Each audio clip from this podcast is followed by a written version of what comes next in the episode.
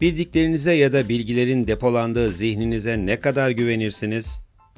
Hiç doğru bildiğinizi zannettiğiniz, hatta sizinle birlikte doğru söylediğinizi destekleyen kişilerle konuştuğunuz oldu mu?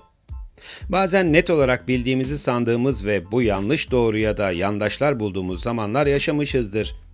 Neredeyse işin aslını öğrendiğimiz halde kendi bilgilerimizin doğruluğuna o kadar çok inanırız ki Oysa ki bu sanki başka bir paralel evrende yaşadığımıza inanmak kadar abestir. Kim bilir, belki de değildir. Ne dersiniz? Paralel evrenler her ne kadar yanlışlanmamış bir teorem olsa da bu podcast'in konusu değil. O yüzden isterseniz asıl konumuza yani sahte anı sendromu, yanlış bilgi etkisi ve yanlış hafıza nedir ve nasıl oluşura geri dönelim. Sahte anı sendromunu ilk olarak Sigmund Freud bastırılmış çocukluk anıları konusunu işlerken dile getirmiştir. İnsanların düşüncelerini, duygusal yönden algılarını ya da gündelik yaşamlarını etkileyecek derecelere vardığında sahte anı sendromundan bahsetmemiz doğru olacaktır. Zira bir şeyin sendrom olabilmesi için herhangi net bir bulgunun olmaması, neden sonuç ilişkisinin doğru bir şekilde kurulamaması gerekir. Özellikle günümüzde internetin de etkisiyle yalan, yanlış, yanlı ve sahte bilgilerin kol gezdiği bir dönemde bir kişi, topluluk veya bir kitleye gerek manipülatif gerekse sahte bilgilerle ikna edebilir, hatta ikna etmenin ötesinde bu bilgiyi savunan insanlara dönüştürebilirsiniz. Sürekli doğru olmayan, sahte haberlere ya da sosyal medya hesabınızdan takip ettiğiniz, tanıdığınız ve bildiğiniz kişilerin paylaştığı yalan yanlış bilgilere maruz kalırsanız, bir süre sonra edilgen bir şekilde almış olduğunuz bu bilgiler kendi gerçekliğinize dönüşebilir. İnsan zihni boşlukları en uygun olanlarıyla tamamlama üzerine çalışır. Eksik veya kasıtlı olarak verilen yanlı bilgiler, kişinin sahip olduğu mevcut bilgisiyle bu boşlukları doldurmaya çalışır ve böylesi bir durumda kişinin anısal belleğinde kendine has bir örüntü oluşturabilir. Bilindiği gibi her insanın bir öğrenme modeli ve bu modele bağlı bilgiyi işleme kapasitesi vardır.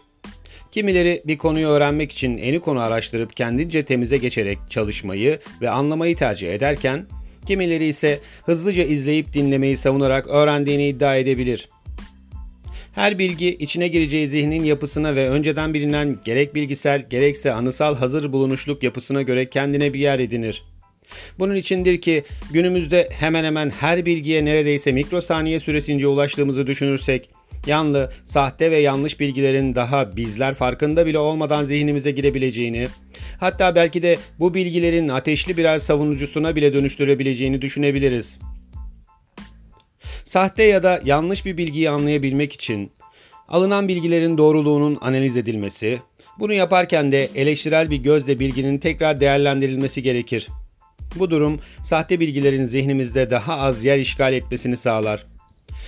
Bilginin kaynağının araştırılması gerekir. Doğru bir bilgi her zaman doğru bir kaynakla sunulduğunda güvenilirdir.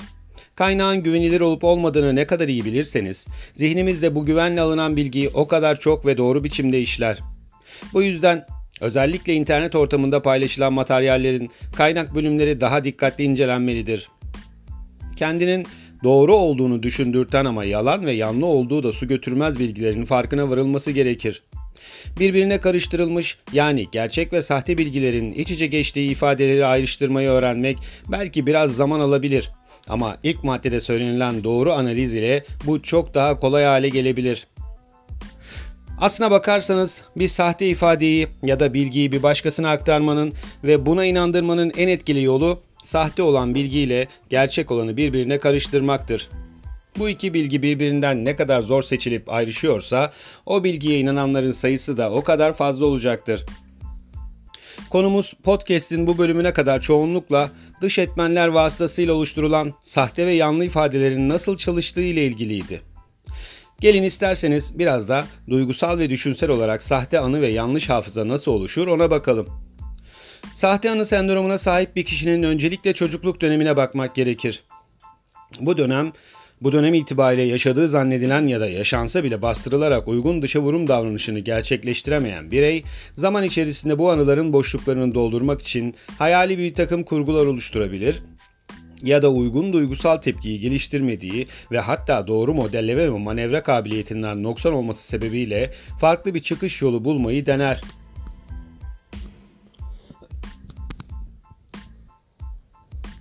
Hatırat geçmişi ne kadar gömülüyse çağrışım yoluyla hatırladığı kısımlar da sonradan öğrenilen bilgiler veya tecrübeler ışığında tekrar randomize edilir.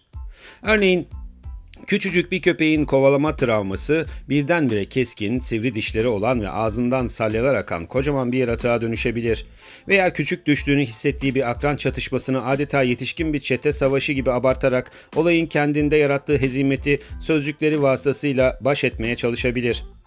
Bir sahte anı yaratmak için kişinin kendini baskı altında hissetmesi, ön yargılarla hareket etmesi, düşük entelekt zekaya sahip olması, kendini kabul ettirebileceği aykırı topluluklarla bir arada bulunması ve bu grubun ortak hafızasıyla hareket etmesi, manipülasyona açık, zayıf bir zihne sahip olması, sürekli onay araması, sürekli boşlukta hissetmesi ve çeşitli uyarıcı veya uyuşturucu maddeler kullanması yeterli olacaktır.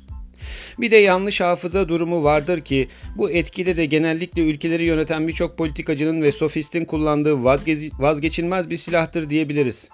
Maalesef bu kişiler sırf kendi çıkarlarına hizmet etmesini istedikleri için olmamış bir olayı tarihte hiçbir benzerliği olmayan, sadece sonuç kısmıyla eklektik hale getirerek aynı olayın güncellenmiş halidir gibi gösterebilirler ve yine maalesef aradaki farkları bilmeyen ya da anlatıla gelen olaylar hakkında bir bilgisi olmayan kişilerce sadece taraf olmaları sebebiyle kabul edilip inandırılabilirler.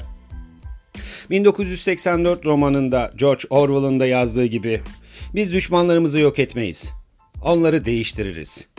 Bilmem anlatabiliyor muyum?